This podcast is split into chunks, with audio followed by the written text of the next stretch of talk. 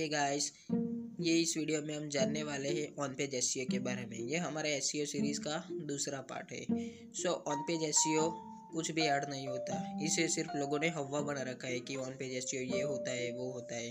अगर on page S के simple से आसान शब्दों में कहे तो किसी भी वेबसाइट या जिस पेज को हम सर्च इंजन में रैंक करवाना चाहते हैं, उसको सर्च इंजन ने कुछ रूल बनाए हैं। मतलब कि H one tag heading tags में यहाँ पर कीवर्ड होना चाहिए। टाइटल टैग में यहाँ पर होना चाहिए। ऊपर के हंड्रेड वर्ड में यहाँ पर कीवर्ड होना चाहिए। सो इस तरीके के रूल को फॉलो करके हम ऑप्टिमाइज कंटेंट बनाते हैं और गूगल में रैंक करवाने की कोशिश करते हैं तो इसको हम ऑन पेज एस कहते हैं। So I hope you understand what is on page S अगर इसके बारे में और ज़्यादा इन्फॉर्मेशन चाहिए तो हमारे यूट्यूब पर अवेलेबल है। सो थैंक यू मिलते हैं अगले वीडियो में। तब तक के लिए गुड बाय